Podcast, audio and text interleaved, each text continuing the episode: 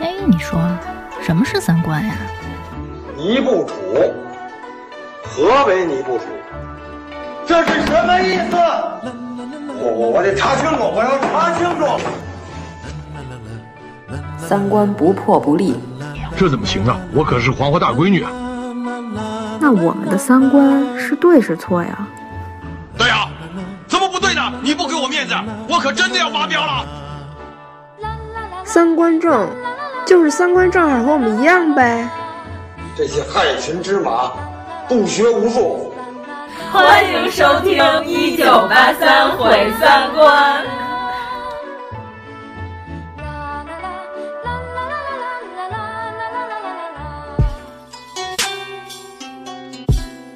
这人参果树三千年一开花，三千年一结果，哦，再三千年才得成熟，嗯，近万年才结这么三十个果。哦，鼻子嗅一嗅，能活三百六，嗯，吃上一个鲜。嗯能活四万七千年呐、这园中共有桃树三千六百株，哦，后面的一千二百株九千年一熟，人吃了以后天地同寿啊！啊，大家好，我是阎摩罗。大家好，我是王 苏苏。哎，咱们听众有人留嗯言说，以为咱们停更了， 还告诉跟他妈打赌，告诉说是姐儿几个聊崩 了，所以停更了。哎那说明他妈也是我们的听众哦，是啊，，所以我还问我说这里怎么还有阿姨的事儿呢？哦我们嗯这跨度够大的。哦，我的原话是这里怎么还有咱妈的事 儿呢？ 就是我们这个月主要是因为赶上十一，我们都去游玩了一番，并且我还加了好多班儿，主要是因为加班儿。所以耽误了录制。嗯但是我们所有的这些设计到了年底，任何人都不能保证更新频率，是的，除非你们拥有能让我辞职不干的 经济来源。但是我觉得这个节目我们只是拿这个当乐趣，我们要指着这活着，可能早都饿死了。 我们只能保证一点，就是已经获得了大笔对对的对打赏，对然后分赃不均的情况下，对才有可能撕。啊，人家一般谈崩了的那些电台吧，都是因为挣着钱了才谈崩嗯了，或者是那些钱其实也不是他们的， 只是融资人的钱的时候就已经崩了。我我们我们现说的是谁呀、 嗯， 呃，我们没有说任何人。所以现在我们属于是连撕都懒得撕。对呀、那我们是佛系，就什么都没有，还撕什么呀？对，我们只能躺在那儿喝西北风儿。顶多就是互相 哼哼一声。对呀，哎呀，真是不容易，啊这又大半夜开始录。啊，真是，这晚上都快九点了。嗯，哎，最近有什么实事儿啊？哦，前一阵儿爆炸性的消息和我们西游还颇有一些关系的一个啊，消什息，么消息？赵丽颖同志哦结婚了,、结婚啊！对呀、了哦女儿国国王跟唐僧终于结婚了， 这是不是跟西游有关的一个消息？唐僧哦，冯绍峰演的唐僧啊，赵丽想颖演了女一儿下，是国跟国孙王悟啊嗯空。结婚了，还是跟唐僧结婚了？因为韩国的媒体放的是赵丽 颖和林林更更新，新的照片儿，哎嗯呀，太奇怪了啊、但要是不然他们仨结婚得了。这韩国人脸盲，他们看自己分不清楚，看我们也分不清了。冯绍峰跟林更新长得也完全一 毛还是不一挺样不，一样。主要是那张照片照的确实有点像结婚照，赵丽颖和林更新那张，因为她穿的是那种短裙的小婚纱，他们就以为那个是婚纱照嘛，因为韩国肯定不流行大红底儿， 两个人相敬如宾，傻乎乎的，然后在那儿、嗯，呃举着证啊，儿，脑袋都朝中间歪，然后拍那种照片儿。 要是做反了，还得切开重新 P。这有规矩吗？男左女右哦有女的永远是坐在右边儿。啊？对，你看这个是不是和咱西游有所关联？那天早上，反正我一开微博就崩了，嗯微博就是完全打不开了。上周吧，应该是嗯，我本来以为是地铁信号不 好，后来过了好几站还是打不开，我就说哇塞，看来赵丽颖这流量应该是真的，不是后来买的。对，后来他们都说，微博你都这么多年了，这么点儿事儿你都经不起。对你已经是一个成熟的微博了，你应该学会在明星结婚的时候 不崩。嗯，你看啊此话题一引出实事儿来，大家就知道我们这期要录什么。我们本来说的是上一期要更新西游，嗯 但是我们说话根本没准儿啊，对呀吧？人家好多人 都说听我们节目真长知识，我说那是你不知道我们有多少胡说八道在里面掺杂着。就这期和下期说的可能都不一样。对啊，我们可称大国师 啊，就是因为我们把无数的热点和我们的胡说混在一些貌似是真实的知识点里，让你根本听不出来。 对，让你根本不知道我们说哪句是真的。哎呀，这个实事儿引的好不好？然后呢？起码有点关联是吧？嗯那我们就预祝唐僧跟女儿国国王两个人呃，愉百年好合。呃，，对对对，好吧，那我们可以好好说了嘛。嗯，我们其实上一期有好多也跟我们这西游的主旨还挺有关系的，因为我们拜会了王重阳 以及丘处机两位老先生对。那你要这嗯么说的话，这期只能在后边更了。哦，对对对对，那确实。那我们这期是不是又要注水， 说一些无关紧要的东西我？们哪期不注水？我们这不叫注水，我们叫发散思维，啊对吧？ 就是都回不来的 啊那，种。好好说。我们上一期捉妖上哈，嗯，本来这期你们以为是捉妖下吗？怎么可能是这期是捉妖中。 因为我发现可能说不完，我们要改成上中下三期。我们继续批判吴闲云，是吧？是叫这名儿吧？嗯嗯这回终于没念错，老念哎不成是吴行云，不知道为什但么是。还是有一丝犹 豫。苍井优， 每次都得停顿卡顿一下。卡戴珊，嗯什么破谐音梗？ 卡戴珊可还行， 卡戴珊屁股可能是我的四个吧，哎，他那屁股，他是龙的，他那屁股是龙的。对，哎，我跟你说，美国的龙臀手术比隆胸手术要多得多。他们认为你没有一个大胸是可以被理解，但是如果你没有一个巨大的屁股是不可以被理解的。不是他这个是属于不没有种族歧视啊？他是属于一个什么人种当中的时尚呢？不不是知道所有白他们人都家的是审美畸形 吧？他们家不都这样吗？啊，我一直以为他们家族遗传的屁股呢不是，啊他那几个姐姐妹妹屁股都不他那样。问题是，你看他年轻时候屁股也不这样，他哪能三十岁之后屁股发育 长成这样，跟一大瓢似的？那个他那都不是葫芦形身材了，有点像一个飞碟。他那屁股是隆的。哎，大家都看不出来嘛？我觉得假胸一目了然，假屁股应该也一目了然、啊不是说？南美有好多模特儿他们会隆臀吗？对呀、但是我也没隆成他那样。啊他就是审美畸形，就是有好多人丰唇，你看丰的跟那个嘴唇儿已经不是正常人比例了，但是他们还觉得这样特美。哎，辛芷蕾是正常人的比例吧？对啊他那是正常还厚有嘴于唇，南，还有舒淇，对还有安吉丽娜·朱莉，这都是正常厚嘴 对唇。对对，就是你长成那样和打成那样是完全不一样的呀。嗯哎，怎么 我们我们就进入不了西游了？可还行？嗯，好好说啊，这不好好是说美容的吗？对吴闲云老师，为了因为注水哎呦吗，这才倒到根儿上。因为吴闲云老师是这样，啊吴闲云老师还有一个理论，我看到网上也有人录成视频讲解，说《西游记》蕴含了很深的这个玉皇大帝用蟠桃操纵神仙的这个理论。咱们不是原来说关于蟠桃这件事儿，嗯有一种理论啊，所有的神仙为了长生不老，每年办一次蟠桃大会。蟠桃大会来了之后呢，吃完这蟠桃才能续，就是续命续一年，第二年还得继续续。玉皇大帝，我让你们干嘛，你们就得干嘛，他就故意要把这蟠桃会给办砸了。办砸了之后，我告诉说，你看今年如果没有孙悟空闹毁，后年还有李悟空、张悟空来闹毁，所以你们就是得好好听我的。今年大家都吃不上蟠桃了，你们都散了吧。这个是这理论的开篇啊。玉皇大帝是一毒枭， 是吗？这句话咱之前说过、哦真的啊，什么是？哎呀，又用以前的 哎他梗说来，过是呃吗，？这段儿咱之前说过，还有后半拉呢。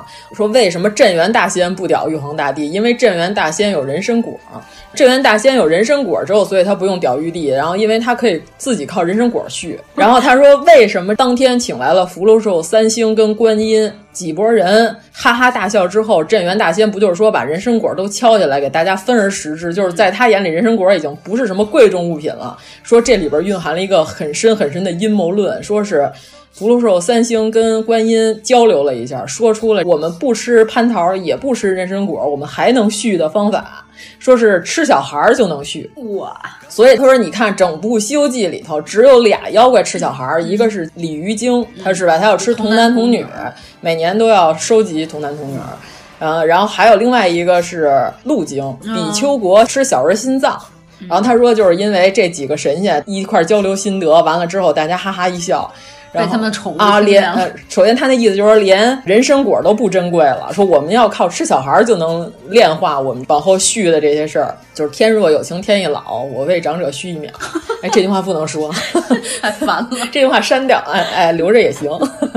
呃，福禄寿三星也是长者呀、愣说， 对呀、这个阴谋论啊，是不是貌似听起来很有道理？那么，请问这个貌似听起来很有道理的诸位有没有看原著？当时办人参果大会的时候，请的不光是福禄寿三星和观音，还有别人，对吧？还有有谁？我们一会儿要好好说一说。就是不光是他们这几个人敲下来的这些人参果的数量，远远的超过了在座的各位。就是难道剩下那些我们敲下来是摆在那儿好看呢？ 对吧？那并不是啊。一个是在座的神仙里边也有跟吃小孩儿毫无关系的神仙，另外一个人参果多少年结一回，比蟠桃时间还长对吧？对对，对吧？一共才接了这么三十嗯个，这大仙自己续自己都续不过来，居然要把这个东西分给大家一起续，而且这人参果的水平，他说了是集天地之灵气凝聚的这人参果，说吃小孩儿就能达到人参果这水平。那我觉得这小孩儿也太金贵点儿了吧？嗯这得多少孩子才能练成一个人参果？那人参果可是闻一下就能长生不老的啊，是吗？就是普通人闻一下，不是说他们这些大罗金仙或者是太乙散仙、嗯闻一闻，普通人就能长生不老，要不就是能多活，延年益寿。你要是把所有孩子都聚在一个屋里，你就天天在幼儿园门口闻，你也闻不成长生不老，对吧？，在幼儿园门口多闹腾 所以说嗯太可怕，对吧？我们就要驳斥这个理论，我们好好把这几回目好好看看。嗯吴闲云这个胡说八道，就根本就站不住站不住脚。脚对对对对对，这里边就是因为欺负了好多只看过《八三版西游记》的人。 对他这样一看，哦，仿佛很有道理。嗯但是当时在现场，除了这几位，还有其他人。主要是人参果这回目，原来《西游记》用三回才讲完人参果，嗯它编成电视剧之后吧，它就得适当删减，因为那会儿的电视剧，一个是制作周期比较长，拍着也麻烦，而且据说当年《西游记》只有一台摄像机。就是现在一个电视剧，如果是特别好的大牛的剧组，一般是有牛的有八到十个机位，就我同时拍，这样我到时候剪片子的时候，我就不用中景、近景、大远景、特写，我所有这些他们就演一遍就行了。当年《西游记》是什么呢？沙僧说啊，然后把这个盘子扔到地上，这个要他亲自演好几遍，就是先脸特写啊，然后再手拿着盘子啪扔地上啊，再配一个啊。所以有时候你会觉得沙僧老师扔盘子怎么这么做作？这个并不是因为沙僧老师的问题，是因为这一段对话就拍了无数遍。先开始不是随播随拍，就是有一部分播了之后才有了经费，才增加了机位。到后边你看《西游记》就拍的比之前顺多了。嗯，所以说就是拍成一集，其实减少了很多精彩的内容。嗯嗯，先从人参果这开始说起。人参果这块儿，清风明月，清风，哎，我们上次好像吐槽了一下，清风是谁演的来着？许晴不是，不是，不是，那是给太上老君扇炉子的。哦，我想起来了，我吐槽的是薛宝琴啊，薛宝琴是《清风明月》里的一个小道童演的。哦，是吗？对对对对，你好好看看老版《红楼梦》，我就说宝琴这么美丽可爱的小姑娘，怎么能让这两个小刁婆子其中的一个来出演？我觉得每一个《红楼梦》对待宝琴都是非常的随便。特别的随意，对吧？但是我觉得老版那《红楼梦》里边宝琴还行，对，就是那里头照熟女打扮嘛， 嗯，手里拿着红梅，在远处的雪山上站着。大家回去好好看看，她是清风明月其中之一的道童， 不说你们都没发现。 哎呀，这里边全都是一些奇怪的剧组互相借人。嗯，这个原著里头写的是。清风是一千三百二十岁，哇，明月是一千两百岁。还这么不懂人事 儿，对对对对，就是你听这个岁数吧，他写的是才，就是证明他们俩这个年龄在所有的神仙里其实是属于非常非常小的神仙。他原著里不是说镇元大仙是元始天尊给他下请帖，嗯他就是上弥罗宫听浑元道果去了，学术研讨大会，整个所有这些徒弟都带走了，等于说就剩他们俩，就剩两个资格最浅的、最年轻哦的、两位一千三百多岁的老人。 对，而且修了这么长时间，他们俩还是小朋友。嗯嗯呃外形上当时看起来是小道童，嗯就是那出么俩嘴儿，对抓起那种。，对你就是觉得他们俩很年轻了啊，他们俩已经是这个道观武装观里最年轻的了，尚且这一千多岁。我们的孙悟空同志比他们俩还要年轻，啊，对，真你是嘿嗯看。孙悟空比他们俩年轻，对吧？我今天还列了一个公式，啊对，姜子牙比孙悟空 年轻，对啊，姜子牙已经是西周的 了都。老成那样了，还是一小道童。啊，对对，孙悟空，你看着啊，咱算一下，他被阎王爷逮走了，嗯是吧？要销他的户籍，嗯我们要给你销户的时候写的是三百四十二岁，嗯这是一个精确的年龄。他自己给自己销户了， 就是永远不会被阎王爷带走了。啊，然后结果被带到天上当弼马温，嗯他当了十几天弼马温，咱们就算半个月吧，十五天弼马温。但是天上一天，地上一年，十几年吧，十五吧就算嗯十五、年的弼马温，对吧？嗯，后来又看了半年的桃园，天上的半年一百五十呃不，一百八十天，嗯180多天一百八十多天嘛，咱就算一百八十天，嗯就是一百八十年。因为当时孙悟空不是说下地找那些猴子，那些猴子就跟他说：“您在天上就以为是待了半年时间，嗯人间已经是一百多年过去了，嗯已经换了好几代猴了。如果说以猴子的这个三十岁一轮替的年龄来算的话，猴子已经把孙悟空已经奉为一个传说了，差不多吧。嗯他在炼丹炉里头被炼了七七四十九天，在太上老君的炼丹炉里可以算成五十年吧，就算四十九年。五行山下压了，他写的是王莽篡汉到唐朝，呃说五百年呗，是吧？如果按他书里的这时间线，王莽篡汉到唐太宗的时候，应该是六百年。那就是一千二百岁了，这个时候已经。呃，一共加起来顶天儿了，咱都算大日子算啊，是一千二百一十一岁。嗯，他就跟清风明月是一样的岁数，差不多。对。然后那可见镇元大仙同志 是吧，在武装观里边是顶天儿的这个师祖的水平上的这位，他应该是比孙悟空的岁数要大的大很多多得多得多。嗯然后法力应该也是比他牛得多。但是非常想跟他做把兄弟， 对，你看这里边就是有这个年龄上的和法术上以及地位上的悬殊差距了。咱说到他们到了万寿山武装观之后，咱们之前节目里不是说了吗？看这个对联儿跟水帘洞一样，嗯，万寿山福地，武装观洞天；水帘洞是哦花果山福地，福地水帘洞洞天。对，这两个地儿就非常的有所联系了。所以说，这两个洞如果我们都当成一样的，按我们这炼丹的这理论来看的话，当时不是水帘洞应该是等于水脏洞嘛？等于它这叫武装观，其实也跟武藏是谐音，哦对吧？等于说，其实它跟水脏洞是一个意思。从对联儿上看，这作者就暗示我们同学们，这是一个重点，你们要注意了，我又要搞这个炼丹的事情。就是为什么万寿山武装观里边儿能结出人参果来，就是这里头它必须得结人参果。因为它里边不是说人参果是三千年一开花，三千年一结果，再三千年才能成熟嘛，短头的一万年才能吃。这个人参果像小孩儿，在这个炼丹里边有个术语叫婴儿，嗯差女婴儿这个咱之前一直说，黄口小儿就是父精母血结成的。等于说这个东西就又可以叫金丹，因为所有的炼丹都是讲的是阴阳相合才能炼成金丹，人参果儿就等于说是代替了金丹，就是我们这个理论不是我们瞎说八道的，从后面有好多细节里都可以说，人参果儿其实就是它一直每一章都在提示大家，这个地儿我们又要炼成一次金丹了。梅超风当时不是在和孙不二、还有马玉、还有江南七怪他们打的时候，梅超风突然就问了一句：“他说马道长，千拱锦收藏何解？”然后马玉不是随口就答了一下嘛，因为梅超风他不是学道教的，九阴真经他看不大懂。等于说，虽然他跟黄药师学了一些五行之术，但是真正的练内丹的这些东西，他都不是特别懂。就是他主要属于看风水，汉语黄蓉不也会一些风水五行之术吗？要是真的是练内丹这块的，还得是真正道教的内家经典，他不会轻易向人传。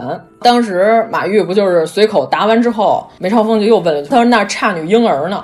哦，梅超风连这个都不懂，他对呀呀、然后九阴真经呢啊这差不点等英着文走火入魔等什么？对，啊然后马玉就是说邪魔外道妄想得我真传，马玉突然明白过嗯我才不告来诉，你先开始梅超风说一得一，一哦二得二。一三，然后马玉说啊得三呀，然后梅超风就说那四五五呢？然后马玉说：“哎，你居然想骗我！嗯告诉你九九乘法表，门儿都没有。 反正我自己也背不全。对呀、这要是我的话，肯定得说是一个错数。嗯等于说，这个“差女婴儿”这个词儿就是一个道教的一个专业词嗯汇，对吧？这金庸老先生从侧面也验证了这一点。他这原文里头不是说，等于这镇元大仙和清风明月，就是说我当年和唐僧有一面之缘，在五百年前，他们要是今天从咱这武装观路过，你们就给他请进来，打几个人参果让他吃，并且请他喝个茶呀、歇个盹儿啊什么的。清风明月也还问了一句，就是说他是和尚，咱们是道士，咱们跟他们有什么关系啊？然后他就说，因为当年在盂兰盆会上，他还是金蝉子的时候，他给我递了一下茶水。 就是说老张，你能把那个暖瓶递给我一下吗？ 啊，可以，可以，可以。就是我们俩有这样的交情，啊对对对 就，是愣往一块儿联系。对啊，然后镇人大仙就说他跟我有传茶之意，清风明月。这个名字也不是瞎起的，就是咱们一直不是都说还原篇里边嘛，还原篇里有一句话特别逗，叫“万籁风初起，千山月乍圆”，就是他讲到炼丹的时候，必须得有这个清风跟明月，这里边就提示了这俩道童的名字也不是瞎起的。孙悟空他们不是进了屋之后，看见镇元大仙的桌上供的东西都跟平常人不太一样，一般人不都是供三清吗？镇元大仙的桌上供的是天地。先开始是说镇元大仙代表阴，那必须得有天，得有阳。就是阴阳才能混成一个整体，才能达到阴阳大和谐、天地大和谐，才能练出丹来。感觉你是炼丹专业毕 业的，炼丹专业服装学院化学系炼丹专 业。呃，那我想想，那怎么说啊？这个道观怎么跟一般的道观不一样？一般都供三清，结果这里边怎么是供天地？清风明月不是说三清和我们家师傅是平辈儿，就是我们家师傅要是给他们几个人上香，他们就根本就吃不得我师傅这个水平的香火。所以我师傅也就拜个天，地都是我师傅平常就喜欢拜个天 地，啊说这地呢，都已经是虚妄之言了，因为什么呢？他自己就是地仙之祖，等于说他自己拜自己，勉强凑了一个地。然后这里边就已经说明了，整个这篇的主旨全都是讲了天地阴阳的事儿。他们进来之后，不是清风明月拿着金鸡子打这个人参果，人参果不是属木嘛？金鸡子属金，就是金克木，只有用这金鸡子才能把这个人参果给敲下来。他说接人参果用的什么？用的单盘。啊，对，他原文里说用单盘接人参果，因为孙悟空后来不是他自己去敲去，第一个就对掉地上了，嗯第一个直接掉地下了嘛，掉到地下之后，然后就化了嗯入土而融，就根本就找不着了，所以必须得用单盘结。这里边就是你看，单盘能装什么呀？装的就是丹。他特意还提了一下，装这个人参果的器皿必须得是单盘。我觉得所有的《西游记》里头都没有拍出人参果在树上的这个状态。人参果就是原文里头说的是什么呀？原文里说的人参果树是长在一个像芭蕉树一样的一个巨大的树上，电视剧里好像有点像榕树吧？嗯嗯，盘根错节的，哦对对对对，其实它是像大芭蕉，它那里边说的是大芭蕉叶，而且是几丈高的那种巨大的树，而且人参果在树上的时候是手脚能活动的，哇塞所以说刚摘下来的时候给唐僧吃，唐僧不敢吃， 是因为他胳膊腿儿还在动唤。哇塞，他要给我一个活的什么东西，我也哈不利敢波吃特里边那个曼德拉 草，你知道吗？哦，我好像知道， 就是吧，从土里揪出来之后，它还能哭，还能叫唤啊，对对对，对吧？人参果的效果差不多就这样。嗯清风明月不是把这个敲在单盘里头，跟唐僧说：“我们这是给您的土仪，土是土地的土，仪态的仪。”就是土产，对，就是他把这东西形容为土特产。按说这应该是他们这个武装观里头最牛的宝贝了。他居然说这个是我们这儿给您土特产，您尝尝。然后唐僧一看盘子里有两个在活动的， 而且他说的是大果子，搁在托盘里，小孩儿滋啦乱动，还动，哎呀，然后问唐僧吃不吃，唐僧说我不敢吃，我觉得唐僧的行为是非常正常的。 人参果看起来不是像三朝未满的胎儿吗？应该是生下来三天不到的小孩儿，但是生下来三天不到的小孩儿也得有个六七八斤儿了吧？ 嗯最大大胖小子得有十斤十斤嗯了，那也是不小个儿呢。嗯因为你想那树上结的果子，接了一堆西瓜，对啊，接了一堆少则六七斤，多则八九十斤儿的小孩儿，然后胳膊腿儿乱动，而且还是那种鲜红的小胎儿。 太恶心了，对啊，我觉得比恶 心，我去，哎呀，这句你要剪进去吗？ 无所谓啊，三个字儿哔哔哔之后，然后大家去猜。 我跟你说，绝对不可能有人猜哎到这是我跟你说，我们节目里绝对不会说这个八 卦。啊我刚才给阎摩罗老师说了一个无比牛的八卦，特别大的 巨瓜，但是不行了。但是我们说出这个瓜之后，我们节目可能就死定，我们节目真的就死定了，因为娱乐圈的瓜，呃，对娱乐圈的瓜，不是别的瓜， 对对对，因为这个瓜吧，他那个粉丝太厉害了，不敢轻易得罪， 我们可不敢得罪。我跟你说，饭圈儿。饭圈是这样，我说饭圈怎么了？谁的粉丝都有饭圈啊？好吧，好吧，饭圈是这样，你要是敢在微博评论加他的名字加 tag，嗯，那你微博就别 要了。你要是敢圈本人，嗯那你这个人在互联网就 完了。我跟你说，你在别的地儿也混不了了啊！这么严重，特别恐怖。反正就是这个。 嗯那我喜欢吴青峰和谢子腾的 CP 也不能圈。你这没事儿，你自己去老福特上直接发那些自己喜欢的 腐 CP，肯定有人喜欢。老福特可爱， 老 的我知道怎么怎么发音。哎，对了，我现在在上面写腐文呢，写的好开心。哎呀，又开始了。 你以前的坑都填完了吗？ 当然没有，我每次都换一个新马甲。我这次又换了一个， 谁都不知道我是谁。 咱们那个大群里边有几个小伙伴知道这个事儿，我偷偷的告诉了他们。 嘴这么贱呢，有意思啊！ 我就问人家想不想吃这个瓜嘛，然后人就吃了，又怎么样呢？嗯，对吧？这么大的瓜，有瓜而不，但你瓜没实锤呢，所以才叫瓜呀！哦，是一个缥缈瓜， 没有人猜得出来咱们刚刚说的是，绝对不可能。 对。你别再说了，你到时候给我打上哔哔， 这都不行啊！万一被猜出来了呢？好吧， 真是的，哎，不重要，不重要，不重要。然后我们接着说啊，就是关键是你就说一虫 子，它要活的雇佣的，我也不敢吃。对呀、啊，然后关键是这里边是乱动的小孩儿，嗯、我觉得所有的《西游记》都没有把这个拍出来，可能是觉得过于恶 心。那你让唐僧抱一孩子在那吃也。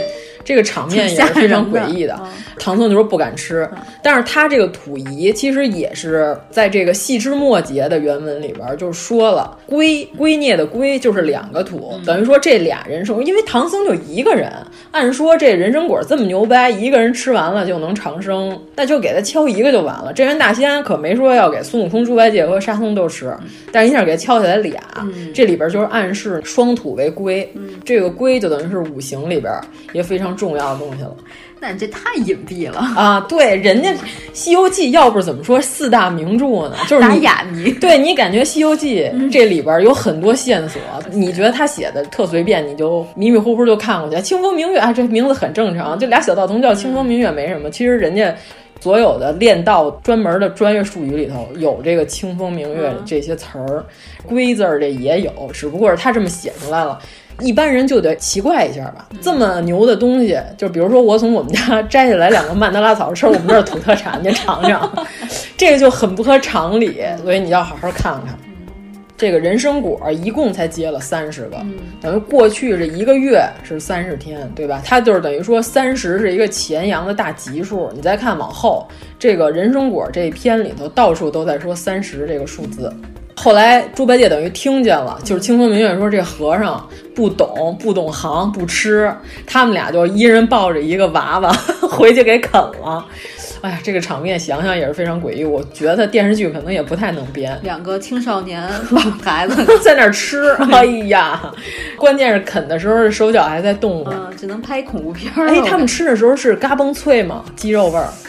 还是软绵绵，像桃儿一样，还吸着汤。我感觉应该是像个脆苹果之类的啊！你看电视剧里头是拿在手里跟个嗯梨似的，对。其实实际上你要想孩子可挺大个 儿的。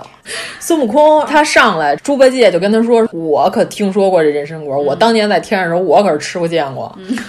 我这个东西，说你不知道吧？你你听说过吗？”孙悟空，我还真不知道。我那会儿在山顶啊压。他说：“你 真不知道？”他说：“我真不知道。” 那你还百分法之报。 太烦 了！哎呀，真无聊啊！知道去年护城河的碎尸案是谁干的吗？啊！知道上月有人被打成弱智是谁干的吗？啊！那前两天就你站这地方捅死一人，你应该知道是谁干的吧？啊，我不知道啊，你要干什么呀？你真不知道啊？我真不知道啊！哎，那你还不来份反制棒？又被大老师灵魂附体了。 你说告诉说，你特别希望谢元跟 哦大老师跟大老师同台一次。我觉得可能这个舞台上就形成了两个漩涡风暴 的风眼，对， 各玩各的。 对对对，俩人要是相会的时候，给人山竹 一样，所到之处这个寸 草 不生，风卷残云。嗯对，谢元自己一个人能组 成一首烈烈风中， 歌叫什么来着？《霸王别姬》是吧？谢元自己能演一 MTV，关键是上回人家。采访讲的小时候故事，他说他踩两脚泥，然后说那个泥不是普通泥，是新鲜的泥，是仙泥，仙泥雷德， 神经病，什么玩意儿？哎呦，要没点岁数的人，谁知道仙泥雷德呀？然后关键他自己一人说自己能模仿屠洪刚。然后说，我 站在 站站哪儿呢？烈烈烈风中，哎呀，什什么也看不见。他自己一个人还在那儿演，而且还有身段。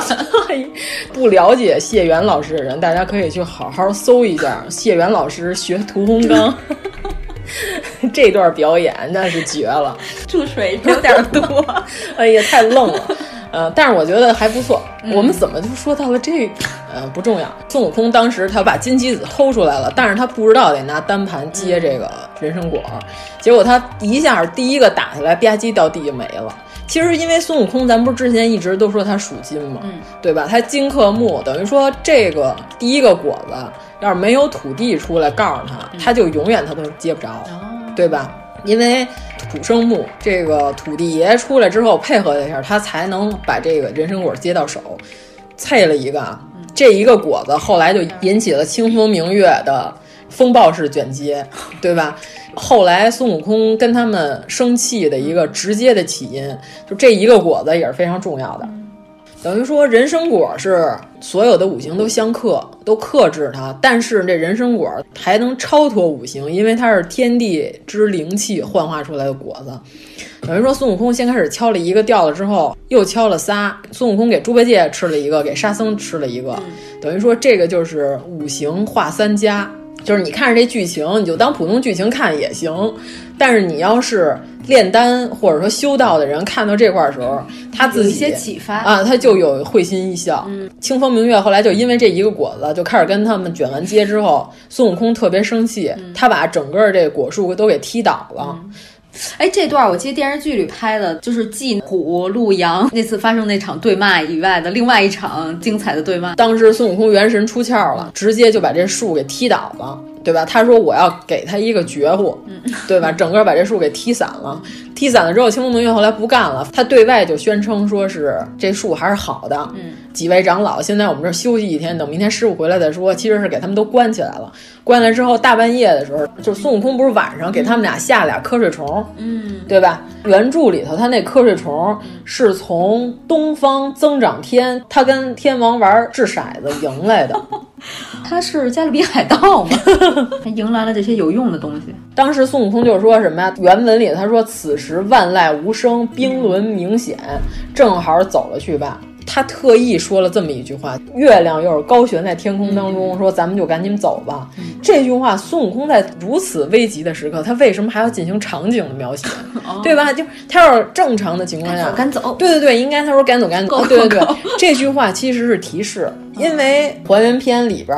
还有一句什么呀？万籁风乍起，千山月乍圆，正好就是他说万籁无声，冰轮明对，还对应了清风明月。你看这个炼丹，我们不是瞎说的，你看清风明月出现两回了。此时孙悟空还得特意说冰轮明显，海岛冰轮。哎呀， 所有唱戏都唱这段，真是让人忍无可忍。就从浴缸开 始，好多人都唱的跟一破崩公子似的，特别难听。你就别海岛冰轮，你有没有别的戏可唱啊？ 没有啊，所有人都唱《贵妃醉酒》，你可以唱苏三起。这不就跟现在女歌手一来就又见炊烟一个意思吗？啊，是吗？他们不是都嗨歌吗？就是前一阵哦，也行，哦几年前有一阵就是所有的人都唱嗨歌。蒙吞套，哎呀，太难听了，每个人都唱的跟鸡叫一样，惨叫鸡。等于说，然后他们就跑了。嗯跑完之后，第二天镇元大仙回来了，一看我这人参果树完全倒嗯了，然后这俩徒弟还睡成这样，给他们俩弄醒了之后，这徒弟就开始说：“嗯师傅，不是我们干师的，师傅，整个这一伙人就是强盗。”简嗯 几直个臭流氓，简直就是强盗！然后偷了咱们果子之后，他们还不承认，从未见过如此厚颜无 耻。 对啊呀、就是跟骂王朗 一样。然后骂完了之后，嗯孙悟空不是说变成绝户术了吗？其实这等于是就是无根木了，等于连根拔起了，他不是给踢倒了吗？你觉得“无根木”这个词儿，嗯其实在道教上也是非常非常重要的。啊指的是张三丰老先生哦，张三丰老先生有一首诗就叫《无根木》，哦就是全诗特别长啊，但是它里边有一句叫什么“入仙槽，胆气豪，窃得瑶池王母桃”。哎，偷桃居然是张三丰老先生研先开究始过的说事儿过，对，张三丰老先生居然说过猴子偷 桃，对吧？他偷瑶池仙母的这个桃子，这句话就非常重要了。所以说，《西游记》到底是不是王重阳写的？ 当时张真人，嗯这是历史记载的一位原地飞升的老先生，等于说这人就直接在原地升仙了。张真人传说中活了几百岁来着，真的是历史上就说他原地飞升了。呃，对，就是说张真人就是以肉体凡胎之姿活了几百岁之后，终于羽化登仙了。就是这人突然就消失，进入异次元就不见了。就是所有的神仙都是带着肉体成仙嘛，当时哦就说穿越嗯了吗？哎，你可以这么理解。所以我每次都觉得，其实他们是掌握了技术。对对对对对，就是所有的这些能凭空变出什么东西，或者说我能来去自由的这些神仙。你想，他们每天研究这些物理和化 学，嗯对，其实他们是这个人世间的一些掌握了终极奥义的人，一嗯些霍金，就跟 Matrix，对吧？对吧？就骇客帝国大哥发现了对啊我们这矩阵其实是一虚假的编程游 戏，我只要超越了这个点，嗯我就突破了，我就变成另外一个我次就可元以的人俯了。视你这个次元了。对，呃，你在这个次元当中，你无从下手。对对对，我们被 AI 操纵了，就是我们根本出不去，我们还闷得儿蜜，还觉得特 别好，这个世界非常美妙。对，还其实算今天又有了两块打赏啊，其实都是假的，都是编出来的。张真人就是属于超脱我们这次元了。对啊，你看后来观音来救这个什么无根木的嗯时候，用的时光倒流啊。哎呀，这一会儿我们再说啊。观音可能是可赛，可赛是流氓，不，可赛只能时间停 止啊，不能倒流。 对他不能倒流，哦对可赛那不那能观音嗯比他还厉哎害，对比他还厉 害观音比可赛厉害， 一比就比出来了。这个张真人刚刚他这个无根木啊，特别重要有一句是什么？他说：“无根木花正幽，贪恋荣华谁肯休？浮生是苦海舟，荡去飘来不自由。无边无岸难泊系，常在鱼龙险处游。肯回首是岸头，莫待风波坏了舟。”等于他就是说，我们要抛弃我们这个 RPG 游戏这世界，我们要抛弃二次元，对，我们或要者哦三次元，呃，我们要往我们这个更高的次元去。就是他这无根树花正幽这段儿，这么多金庸剧演张三丰，只有台湾的那版马景涛那版、嗯你看过吧？马景涛、叶童和对，但是我不记得张真周人海是媚谁演的了。张真人是台湾的一位老演员，嗯经常演一些真人和老神仙。哦我记得洪金宝演过张真人，好像。啊，对他演的电影版的、李连杰那版，啊但是那是一个那版搞笑的张真人那版的张真人确实就是营养挺丰富的。 哎，你看看图，你肯定就知道了。啊，他呀，啊就长得稍微有点像刘询，我感觉。但是也是仙风道骨啊这块，对对对对对一看就是一个得道的、啊对吧老神仙嗯一个老神仙，看起来确实像一百多岁的。我觉得改编张三丰最好的嗯是这版，哦所有的之前的那些呃《倚天屠龙记》嗯都把这个张真人描写成了这个可有可无的一个存 在，对吧？张真人还有周芷若嗯的结局，我觉得这版台湾版的改编的是最好的，就是因为最后周芷若她说的练速成九阴真经，然后走火入魔了。哎这版是后来周芷若想开了，是吧？对，这版是等于说周芷若她最后她已经是练功走火入魔之后，她说我要成为武林第一，张无忌已经不是她对手了。但是我觉得这里边儿周海媚那绝对应该是最好看的周芷若。嗯嗯嗯，黎姿版那个电影版跟小刁婆子似的，那版我觉得最好看的是小昭，邱淑贞演的小昭，哦啊对对对对吧？那里边周芷若就完全是一个可有可无的反派女子，就我很生气把周芷若改成这样。对，那个谁演的？呃，香港那版佘诗曼，对佘诗曼也演过周芷若，哎呀，对完全不行，那跟傻丫头 似的，小努嘴儿，然后脸特鼓，感觉这周芷若弱不拉几的，就是演坏人也不像。没有周芷若那种跟仙姑一样的感觉。对啊，这周芷若是大美人儿，就是当年反正据说啊，这不知道真的假的，说金庸后来看完了这周海媚版的周芷若之后，还说如果要知道你把周芷若演成这样，我把它写好点儿啊我就把周芷若结尾绝不写成现在这样。哦嗯呀，金庸老师真是看见哪个女的都这么说， 说当年也握着刘亦菲的手，说哎呀，小龙女就是你这个样子。 金他庸是老不师是不这是么左右逢源呢？是不是假客气啊？怪不得能当世界银行的行长。啊看谁都挺好看，好看好看挺好看。关键就是这版说的周芷若走火入魔了，等于说张无忌已经不是他对手。说周芷若到最后内功能练到化铁为铁粉，就是他把这宝剑拿手里一运九阴真经的这个速成功，铁能变成粉末，张无忌都打不过他了。结果就是当时他就说我要向这武林至尊挑战，那只有张三丰张真人了。等于那电视剧里演的是周芷若直接把张三丰给开了，就是一掌把张三丰打死了。结果他自己也没想到，因为他从小就是等于峨眉派跟武当派关系不错，他从小等于说张三丰看着他长大的，挺照顾他的。啊对，等于说这就是小时候的胡同口看你长大的爷爷被你一板砖歇死 了。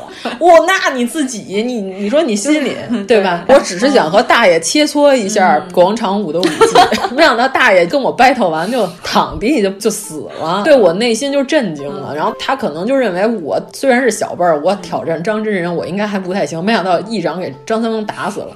他那版演的周芷若杀了张三丰之后走火入魔了，嗯完全这脑子就不太清醒了。演的他最后他在大街上看见一堆小孩儿就在唱这刚才咱说这无根树这歌，就是这前四句，嗯等于这周芷若当时这脑子正混沌的时候，突然就等于说被张真人这四句给啊点醍醒了，醐灌顶。对，等于哦周芷若开悟了， 周芷若的境界突然一下拔高了，突然就是完全和张无忌不在一个次元和档次了。哦，周芷若第二天就不再穿她掌门的那个特好看的嗯那身衣裳了， 脑门上红点儿也没了。冲天撅 也，就他那里边脑袋上有一个那样的发型，对对对对吧？这盘的那个螺丝转儿也没有了， 也给摘了，转上还有一个揪儿。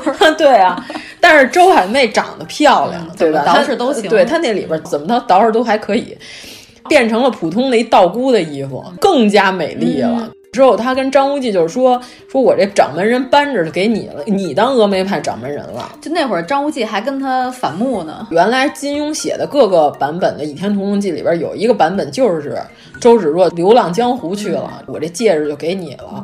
后来金庸老师不知道为什么又把周芷若嗯又给写回来嗯了，写的结尾是赵敏跟张无忌已经是逍遥于世间了。啊张无忌不是当年还答应周芷若说，我还有一件事儿，答应那呃个对，谁答应办呢？对对对。然后这个时候，张无忌正要给赵敏画眉毛的时候，窗户外的周芷若突然说：“说无忌哥哥，你还记得你还差我一件事，你还没答应我吗？”然后全篇完，嗯就是这么一个开放式的结局。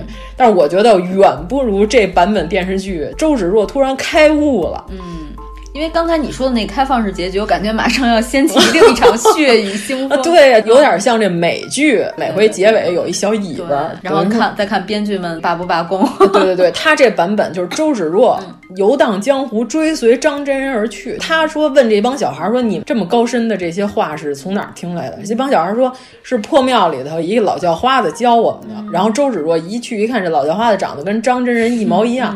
这老叫花子也说什么真人、什么道士、什么叫花子，其实没有什么区别。周芷若一下就顿悟了，他把这掌门人戒指交给张无忌，张无忌就说。张无忌都愣 了张无忌说：“你们峨眉派都是女的呀，怎么能让我当掌门呢？” 这事令狐冲也可以， 然后周芷若说：“你往后看，还有一本叫《笑傲江湖》《笑傲江湖》的书。” 你看张无忌还拘泥于这男女大防这块，没啊意思哦。他还在这儿拘泥于这个时候，这电视剧里演周芷若微微一笑，说男人女人有什么分别？啊只要你这个心怀天地，是吧？男的女的就是嗯都能牵汞啊中毒。人 人跟动物在我眼里也没分别，就是所有众生都一样，就是他。对，这个众生领导这是佛教术语。哎， 他们告诉说有一笑话，我忘了是谁写的了。告诉说每年啊，各个山上寺庙之间搞辩论大赛，然后呢。今年说咱们这寺庙里头并没有什么特别能辩论的人， 说怎么办呀？他说他给师兄出了一个招儿，在所有其他那些寺庙高僧辩论到最高境界的时候，说师兄你就突然踢门，踢开之后进去大喊一声“大音希 声”，然后所有人都被你镇住了。这时候他们也不敢说话了。关键是你这境界还这么高，大音牺牲了，不是牺牲的牺牲啊，对，就是人间极致的声音是无声。然后你就是说完这句话，谁都不敢出声，咱就赢了。 然后结果说师兄果然用这招进去之后，上来就被老方丈一嘴巴抽那儿，告诉说大音牺牲是他妈《道德经》里的， 说你逗谁呢？ 我不跟你一般见识就不错了，你这个混账！ 哎呀，笑死我了！ 哎呀，非常生气， 非常不开心。 告诉说，先开始我们去年就被你这招唬住了，今年你还想用这招唬我？那是不可能的。嗯但是也是要年年有 进步。哎呀，我们又跑题了，啊对，对然后跑题跑到金庸 那期 就是无根木，这个是张真人，有点跟唐伯虎的那个“无花无酒锄作田”的这个境界一样的一个非常广而流传的一首。所以说，他这里边人参果是必然要被推倒。他说的就是这个境界，已经练到这个修为这块了。这段还可以哈，是挺好的，就是又跟上期那舔剑挂上了。 哎呀，我觉得还不错，嗯。嗯，清风明月不是有哭嘛？哭完之后还跟他师傅说说，你看他们这个这猴太不仗义了，怎么这样？镇元大仙完全不生气，非常淡定，就是这块儿。其实镇元大仙内心很 peace。这个人参果对于他来说并没有这么重要，就我们从侧面也可以反驳吴闲云的理论。如果说他真靠这玩意儿续自己的话，等于说你把他命根子掐断了。这人大仙此时应该跟你玩命，对啊，应该暴跳如雷了吧？起码应该是拍碎这两个道童的脑袋，就是你们俩干嘛吃的？拿起了电话打了幺幺 零，门儿都看不好也就算了。 你知道这猴他什么脾气，你还故意刺激他，对吧？他本来情绪就不太对，稳定。离疯子远。远点儿，对，但是他安慰他们俩还说什么？他说他也算是个太乙散仙。嗯他说的是洞空，对对，他就跟他俩徒弟说，他也算是个太乙散仙，就你们俩斗不过他是很正常的。但是这个时候又点出了孙悟空现在目前的这个境界，已经到了太乙散仙的这个境界了。太乙散仙其实并不在大罗金仙之下，也有好多人就是按这个神仙等级排，非得就是说孙悟空的水平。不够大罗金仙，是太乙散仙。但是其实，在道教里边，太乙和太一是一样的，太一也是天地未开、鸿蒙未断的那个状态，只不过是他没有通过正道来修行，变成大罗金仙，并不代表说他就没到这境界。等于说，我是通过我的手法，你是用你的正道，就是我走了我这套门路，但是我其实境界并不比大罗金仙低。他考的是公务员啊，孙悟空可能是混企业。对对，就是孙悟空是官二代啊，对对对，就是我来的这路子可能和你不太一样，但是你就并不能说我这职称就不对。其实他点到这块为止的时候，孙悟空的境界已经不是一个普通的神仙了，已经不是个妖仙了。就先开始他最早是个妖怪，后来他成了个妖仙，他这块已经是太乙散仙了。劝他这俩徒弟，就属于五险一金都给上的公司，对对，嗯、 什么艺术总监、嗯， 然后电视剧里也演了，他就是用袖子给这几位又卷回来了。哦，卷完之后，对吧？他就说打这猴，嗯、他说先打唐僧，这猴就说你别打他，你先打我。他打他打了几下，三十下。对吧？你看，咦，又出现了三十，和人参果的数量是一样的。这三十是一个前阳之数，等于说一个月正好三十天嘛。可以算一阳，然后他说：“那再打三十，这回得打唐僧了吧？”管教徒弟，管教吴方什么的。然后孙悟空说：“这个果儿也是我偷的，树也是我踹的，这三十还得打我。”嗯又打了三十，一共打了孙悟空六十下。嗯一个三十是一个阳数， 两个三十也是一个阳数，这是个重阳，重阳。所以说你这太牵强了吧？亚虫，我觉得不 还行。崇洋 是吗？你就是因为为什么有好多人先开始真的怀疑《西游记》在没有被鲁迅同志定名为吴承恩老爷爷写出来之前。确实有人说是王重阳写的，虽然咱们说证明了这里边有好多词儿不是宋末元初的时候有的词儿，应该是明朝开始才有，但是起码证明这是一道家的人写的。嗯他一直都在特别明显的位置写那些差女婴儿啊，对啊那，些然后还有什么太明显了全篇里佛道他都没有贬低，王重阳是号召三教合 一的，我要都学习学习。非常开明。呃，王重阳，因为他原来在活死人墓修炼，嗯嗯，对吧？他是参透生死，他认为其实佛教好东西，我们也能用来学习。借鉴大音希 声，他就已经把儒释道三教里边最最核心的这个能代表这万事万物真正真理的东西，我都看透了。我发现其实都差不多，嗯，大家虽然法门不一样，但是我们都同样的目的，同一个世界，同一个梦想。哎，儒教是什么呀？就是儒家。这个我真没好好没地没太想起研究啊，但是我觉得孔子说的很多话现在也特别实用，嗯就比如说“乡愿”这个词儿，乡村的乡，愿望的愿，哦，说白了就是现在的什么道德绑架。孔子就说：“这个乡愿比杀人还可恶，这帮人简直就应该被赶尽杀绝。哇，说太好啊了。”对呀、孔子都说了，道德绑架就是垃圾，就这帮人才是最坏最坏的。没错，就是乡愿等于说什么普世的一种价值观，你就必须得服从这种观点。有的时候这不一定是对的。真理哈。对啊，其实就跟现在道德绑架是一个意思。就孔子就非常讨厌这种情况，就是有的时候还不是道德绑架，普世价值观大家都认嗯为应该是这样，等于说你超前了，或者你跟大家不一样了，嗯你就不对。就比如说大家都结婚都生孩子，家长就给你催婚、嗯对催生、 催二胎啊那大家还都得死呢。对 呀、那对呀、我也不能说来一长辈儿，你问我你哪天结婚，我问你你什么时候死 啊？ 对呀对我不能这样说啊，吧这都都有这么一个必经的过程，就是孔子就认为道德绑架是世界第一恶，百恶之首，居然是道德绑架啊，这段说的挺好的。啊啊！ 打完之后，第二天等于原著里的孙悟空他们又跑了，又被逮回来了。逮回来之后，这回镇元大仙就更生气了，说我要给你们下锅油炸了。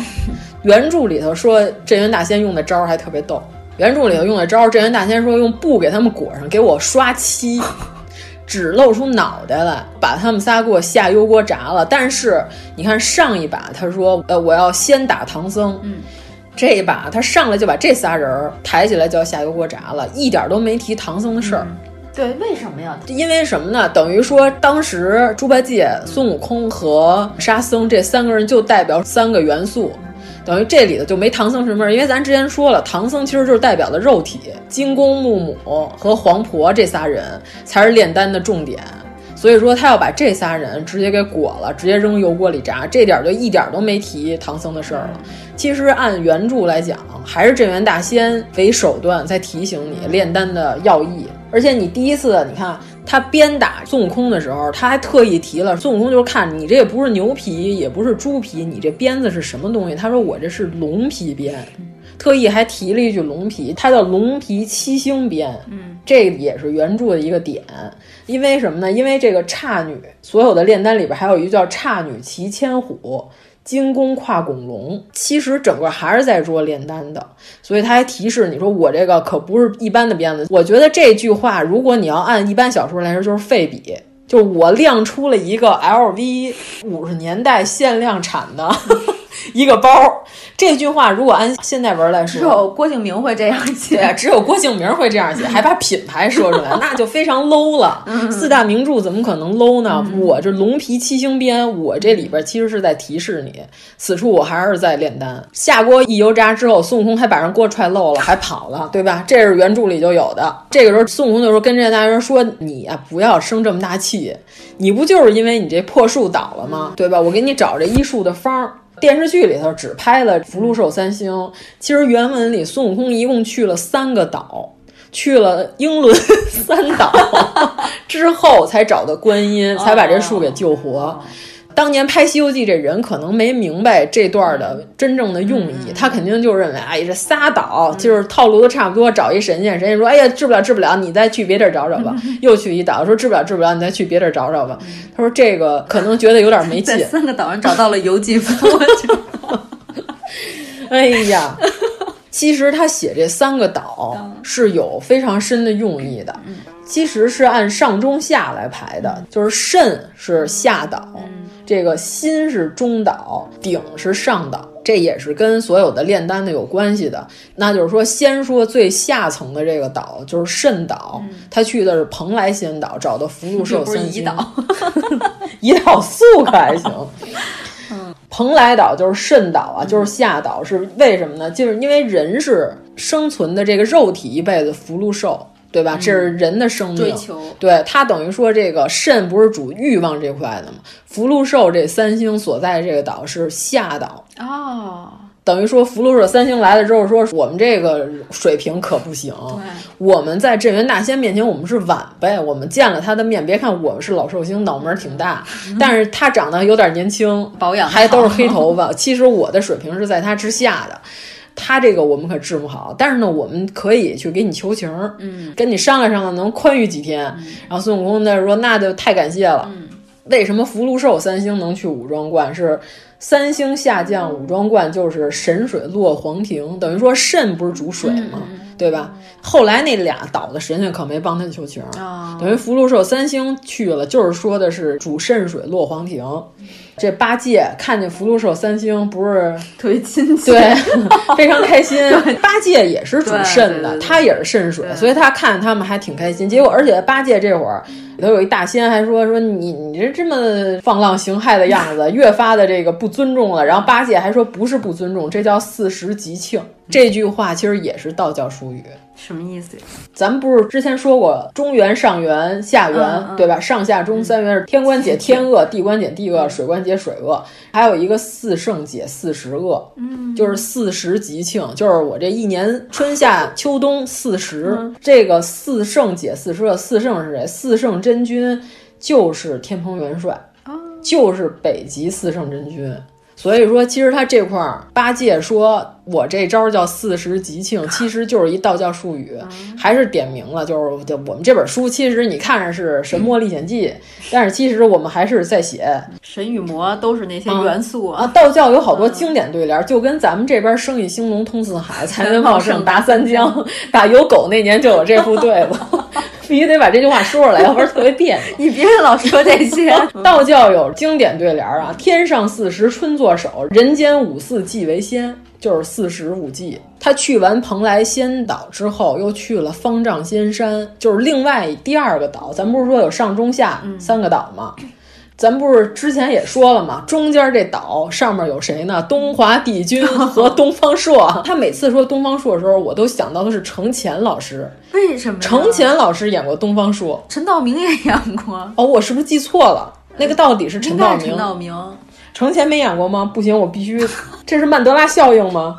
哎，程前真的演过演过呀你看看，哎呦，还是这种怪头怪脑的样子。哎，哎呀，你看我没记错，程前真的演过东方朔。妈呀！我这里头看程前太丑了，我看我看我他也太难看了吧？这是九十年代的电视剧，还有秦海璐呢！天哪，这个剧里还有谁呀、哎，行，别哎，这个是靳东吧？ 哎，真的 是，我的这个剧这什么这剧剧？这太神奇了！ 这剧有点意思，叫什么呀？这剧哎呀， 还真是靳东，他演的是，哎呀，你看看，感觉像个王是吧？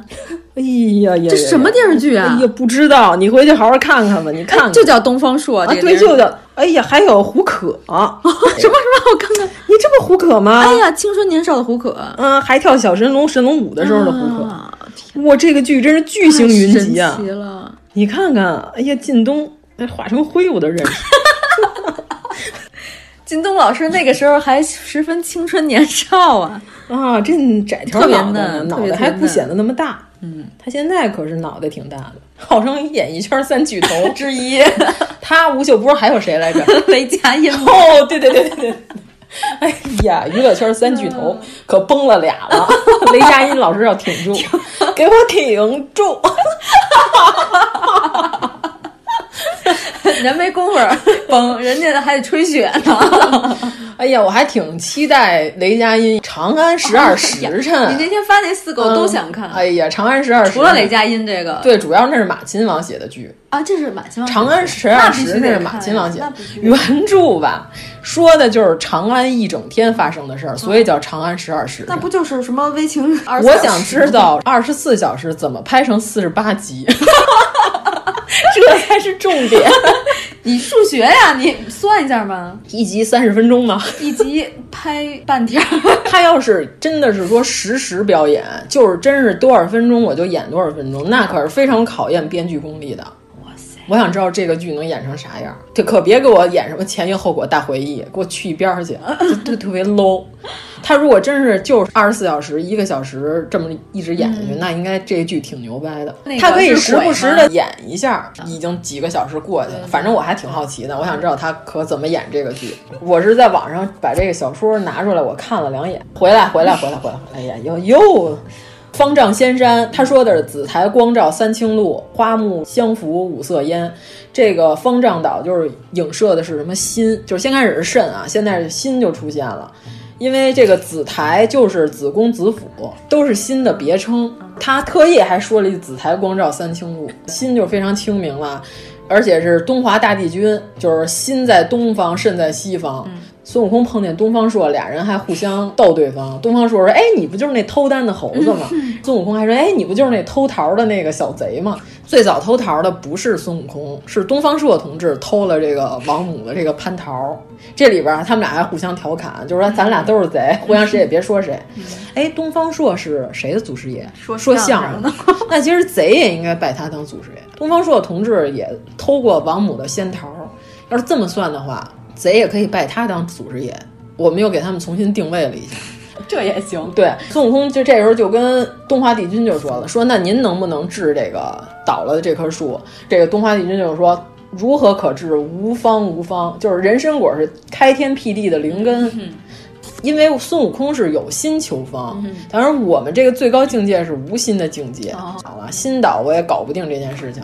然后他就再往前，瀛州到了瀛州就是上岛了。瀛州九老说我也搞不定这件事情，然后等于说到了最后，他什么就是到了南海观音这块儿了。